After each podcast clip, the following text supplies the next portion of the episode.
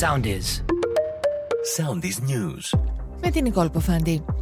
Την επέλασή σε αρκετές περιοχές της χώρας συνεχίζει η κακοκαιρία Ντάνιελ. Σαρώνει Καρδίτσα, Φθιώτιδα, Πελοπόννησο και Εύβοια. Λίγο μετά τις 9 το πρωί έσταλε μήνυμα από το 112 για όσους βρίσκονται στις περιοχές Σοφιάδα και Πετρίλια να απομακρυνθούν προς νέο μοναστήρι λόγω πλημμυρών. Πτώσεις βράχων και φερτών υλών σημειώνονται στο δρόμο Λαμίας Καρπενησίου από την Επτελέα στο Νεοχωράκι. Συνελήφθησαν με εντολή εισαγγελέα ο καπετάνιος και τρία μέλη πληρώματος για το αποτρόπαιο συμβάν στον Πειραιά, κατά το οποίο 36χρονο αργοπορημένος επιβάτης προσπαθούσε να ανέβει στο πλοίο και δύο άτομα από το πλήρωμα τον έσπρωξαν έξω από το πλοίο, με αποτέλεσμα να βρει τραγικό θάνατο στη θάλασσα. Για ανθρωποκτονία από κοινού κατηγορούνται καπετάνιος και τα τρία μέλη του πληρώματος. Το μεσημέρι η απολογία τους. Σοκάρουν δύο νέες υποθέσεις με ασελγής πράξης σε ανήλικα παιδιά που ερευνούν οι αστυνομικοί στη Ρόδο.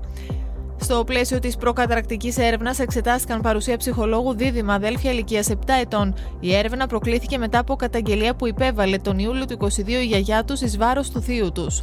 Ακολουθήστε μας στο Soundees, στο Spotify, στο Apple Podcasts και στο Google Podcasts.